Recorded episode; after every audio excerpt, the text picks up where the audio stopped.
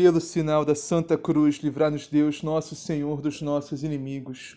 Em nome do Pai, do Filho e do Espírito Santo. Amém.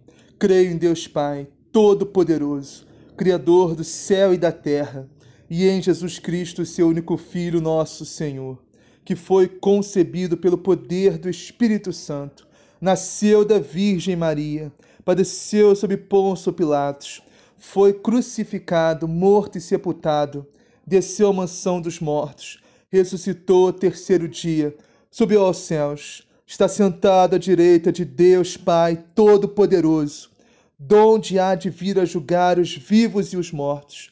Creio no Espírito Santo, na Santa Igreja Católica, na comunhão dos santos, na remissão dos pecados, na ressurreição da carne, na vida eterna. Amém.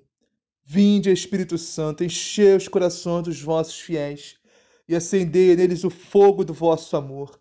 Enviai, Senhor, o vosso Santo Espírito, e tudo será criado, e renovareis a face da terra. Oremos. Ó Deus, que instruíste os corações dos vossos fiéis com a luz do Espírito Santo, fazei que apreciemos retamente todas as coisas, segundo o mesmo Espírito e gozemos sempre de suas divinas consolações. Por Cristo nosso Senhor. Amém. Liturgia da Palavra. 3 de fevereiro de 2021, quarta-feira, quarta semana do tempo comum. Hoje estamos celebrando a memória de São Brás, bispo e Marte. Leitura da carta aos Hebreus. Irmãos, Vós ainda não resististes até o sangue na vossa luta contra o pecado, e já esquecestes as palavras de encorajamento que vos foram dirigidas como a filhos. Meu filho, não desprezes a educação do Senhor. Não desanimes quando ele te repreende Pois o Senhor corrige a quem ele ama e castiga a quem ele aceita como filho. É para a vossa educação que sofreis, e é como filhos que Deus vos trata. Pois qual é o filho a quem o pai não corrige? No momento mesmo, nenhuma correção parece alegrar, mas causa dor. Depois, porém, produz um fruto de paz e de justiça para aqueles que nela foram exercitados. Portanto, firmai as mãos cansadas e os joelhos enfraquecidos, acertai os passos dos vossos pés, para que não se extravie o que é manco, mas antes seja curado. Procurai a paz com todos e a santificação, sem a qual ninguém verá o Senhor. Cuidai para que ninguém abandone a graça de Deus, que nenhuma raiz venenosa cresça no meio de vós, tumultuando e contaminando a comunidade.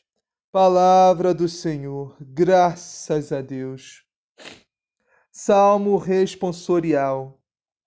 O amor do Senhor por quem o respeita é de sempre e para sempre. Bendize, ó minha alma, ao Senhor, e todo o meu ser seu santo nome. Bendize, ó minha alma, ao Senhor. Não te esqueças de nenhum de seus favores o amor do Senhor, por quem o respeita, é de sempre e para sempre. Como um pai se compadece de seus filhos, o Senhor tem compaixão dos que o temem, porque sabe de que barro somos feitos e se lembra de que apenas somos pó. O amor do Senhor por quem o respeita é de sempre e para sempre. Mas o amor do Senhor Deus, por quem o teme, é de sempre e perdura para sempre. E também sua justiça se estende por gerações, até os filhos de seus filhos, aos que guardam fielmente sua aliança. O amor do Senhor Deus por quem o respeita é de sempre e para sempre. Evangelho do dia. Naquele tempo, Jesus foi à sua terra, Nazaré, e seus discípulos o acompanhavam. No sábado, começou a ensinar na sinagoga. Muitos ficavam admirados ao ouvi-lo e diziam: De onde lhe vem isso? Que sabedoria é essa que lhe foi dada? E tais milagres realizados por suas mãos? Não é ele o carpinteiro, o filho de Maria, irmão de Tiago, de José, de Judas e de Simeão? E suas irmãs não estão aqui conosco? E escandalizavam-se por causa dele. Jesus então dizia-lhes: Um profeta não é desprezado senão em sua terra, entre seus parentes e na sua casa, e não conseguia fazer ali nenhum milagre, apenas curou a uns poucos enfermos, impondo-lhes as mãos, e admirava-se da incredulidade deles. Jesus percorria os povoados da redondeza, ensinando. Palavra da salvação. Glória a vós, Senhor. Meus irmãos e minhas irmãs, vamos iniciar a meditação de hoje na primeira leitura, que está em Hebreus, capítulo 12, versículo 4, que diz assim: Irmãos, vós ainda não resististes até o sangue na vossa luta contra o pecado.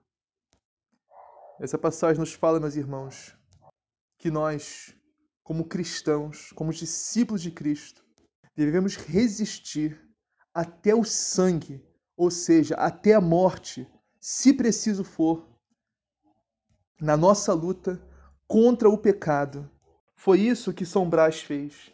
E todos os santos e santas mártires desses mais de dois mil anos de Igreja Católica resistiram até o, até o sangue, até a morte, para não pecar, para não ofender a Deus, por amor a Cristo e pela Igreja. Ah, meus irmãos, se nós tivéssemos o fervor desses primeiros cristãos na nossa luta contra o pecado, se nós realmente preferíssemos morrer a pecar. Muitos santos tinham isso como lema, meus irmãos. Tinham esse lema: antes morrer do que pecar. Se pelo menos nós morrermos, estamos em estado de graça, estamos indo a Cristo e vamos para o céu. Agora, se nós morrermos em pecado mortal, nós vamos direto para o inferno. Mas vamos deixar o medo do inferno de lado um pouco. Eu não quero focar nisso nessa meditação, porque o medo não é eficiente não nos faz permanecer em Cristo na igreja, mas sim o amor, meus irmãos. Só o amor faz perseverar na graça de Deus, na sua santa igreja. Meus irmãos, se a gente entendesse o que é o pecado mortal, a desgraça que o pecado mortal é na nossa vida, nossa alma, se a gente realmente entendesse, com certeza, sem dúvida alguma, íamos preferir a morte do que o pecado, a morte do que pecar. O que é o pecado mortal, meus irmãos? O pecado mortal é o que nos faz expulsar a graça de Deus, expulsar Jesus Cristo da nossa alma. É como se a gente estivesse dizendo: Não, Deus, eu não quero você aqui. Vá embora. Que nem os gesarenos fizeram com Jesus. Ele expulsou aqueles espíritos impuros daquele pobre homem que estava atormentado no cemitério.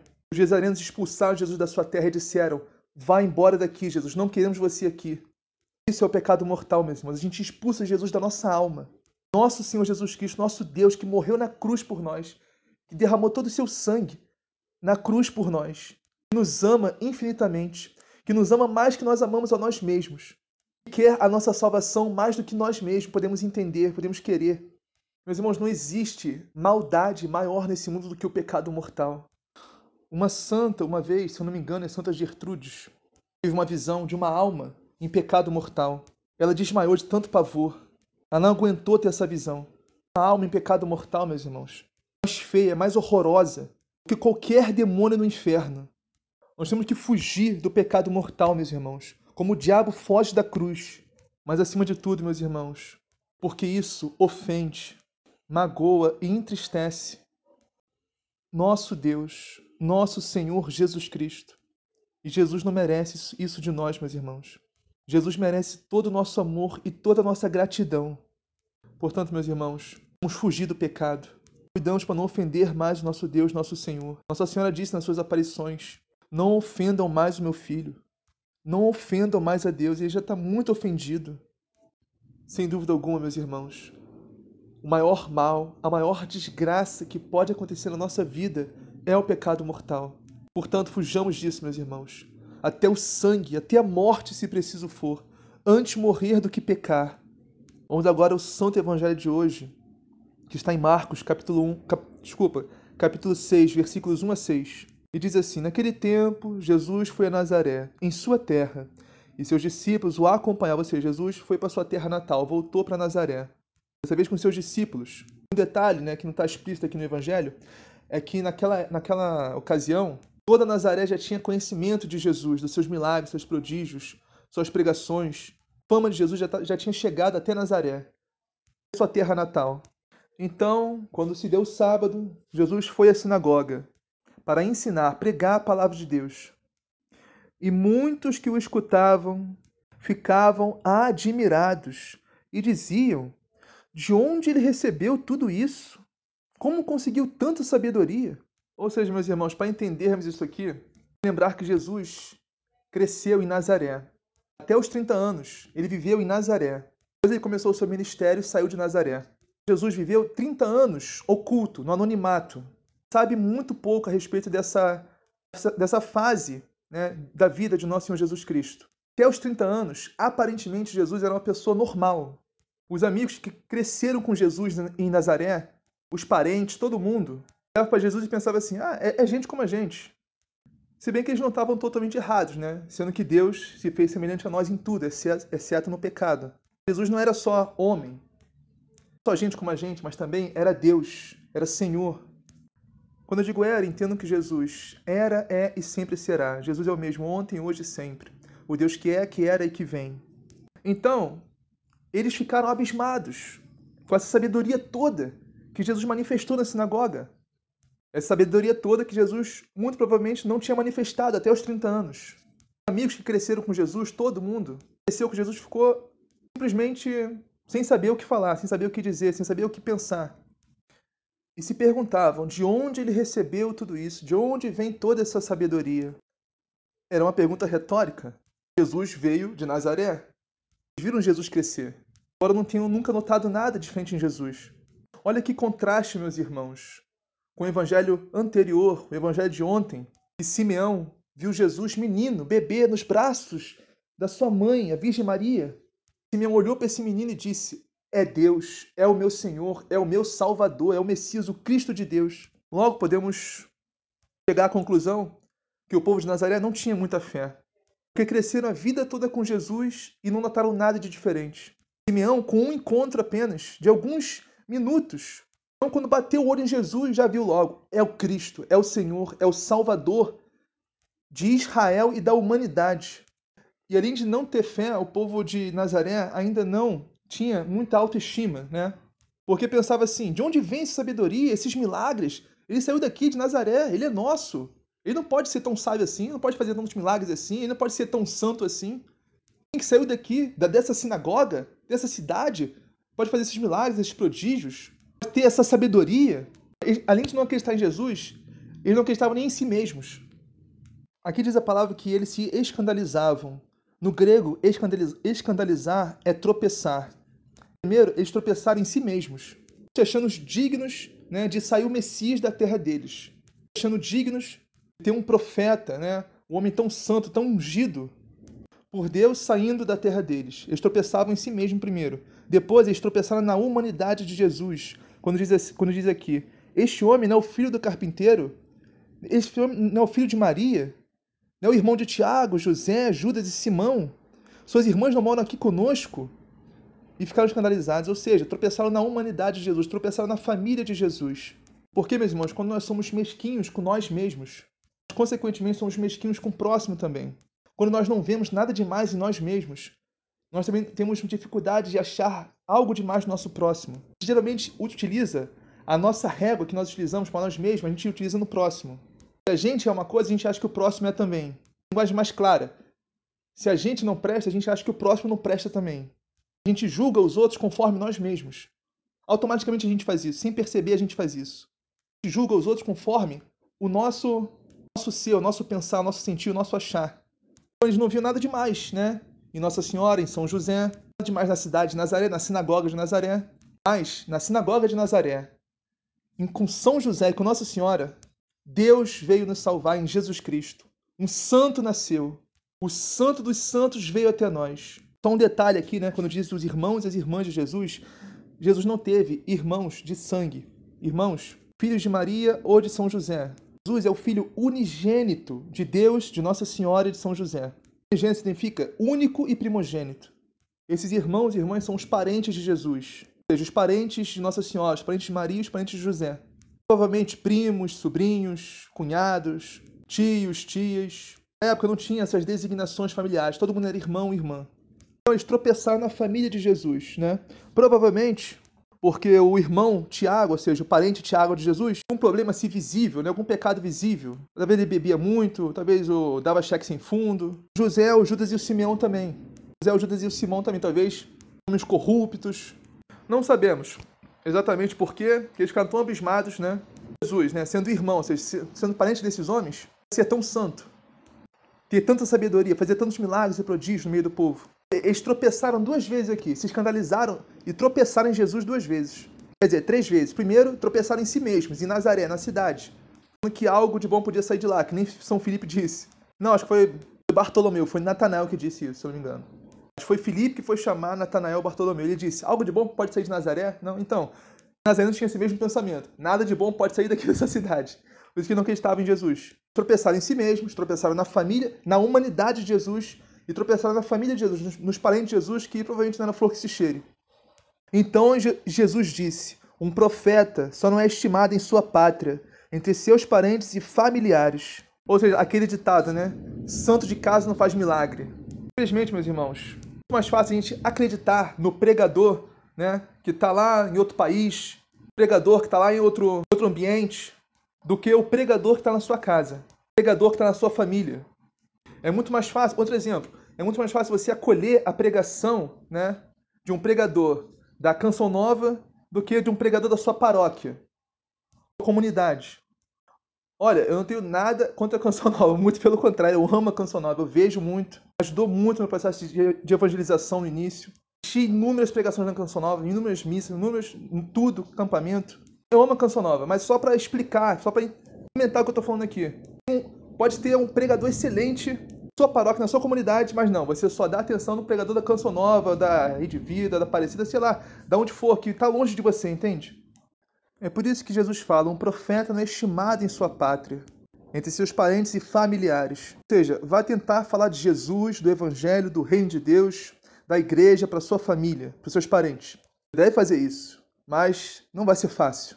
Não vão aceitar assim maravilhosamente bem. Tenta pregar para sua família para você ver você vai entender realmente que Jesus diz nesse evangelho. E que triste, meus irmãos, esse, esse último versículo aqui, né? E ali não pôde fazer muitos milagres. Não pôde fazer milagre algum, né? Que diz aqui a palavra. Apenas curou alguns doentes, impondo-lhe as mãos. E admirou-se com a falta de fé deles. Ou seja, meus irmãos, a única coisa nessa vida que limita, que bloqueia, que impede a graça de Deus e a ação de Deus na nossa vida é a falta de fé. Sem fé, ninguém pode agradar a Deus. Portanto, meus irmãos, vamos pedir todo dia com confiança, com fé: Senhor, meu Senhor e meu Deus, eu creio, mas aumenta a minha fé, para que Deus possa agir poderosamente na nossa vida, meus irmãos. Assim seja. Amém. Pai nosso que estás no céu, santificado seja o vosso nome. Venha a nós o vosso reino, seja feita a vossa vontade, assim na terra como no céu. O pão nosso de cada dia nos dai hoje. Perdoai-nos as nossas ofensas, assim como nós perdoamos a quem nos tem ofendido. E não nos deixeis cair em tentação, mas livrai-nos do mal. Amém. Ave Maria, cheia de graça, o Senhor é convosco. Bendita sois vós entre as mulheres, bendito é o fruto do vosso ventre, Jesus.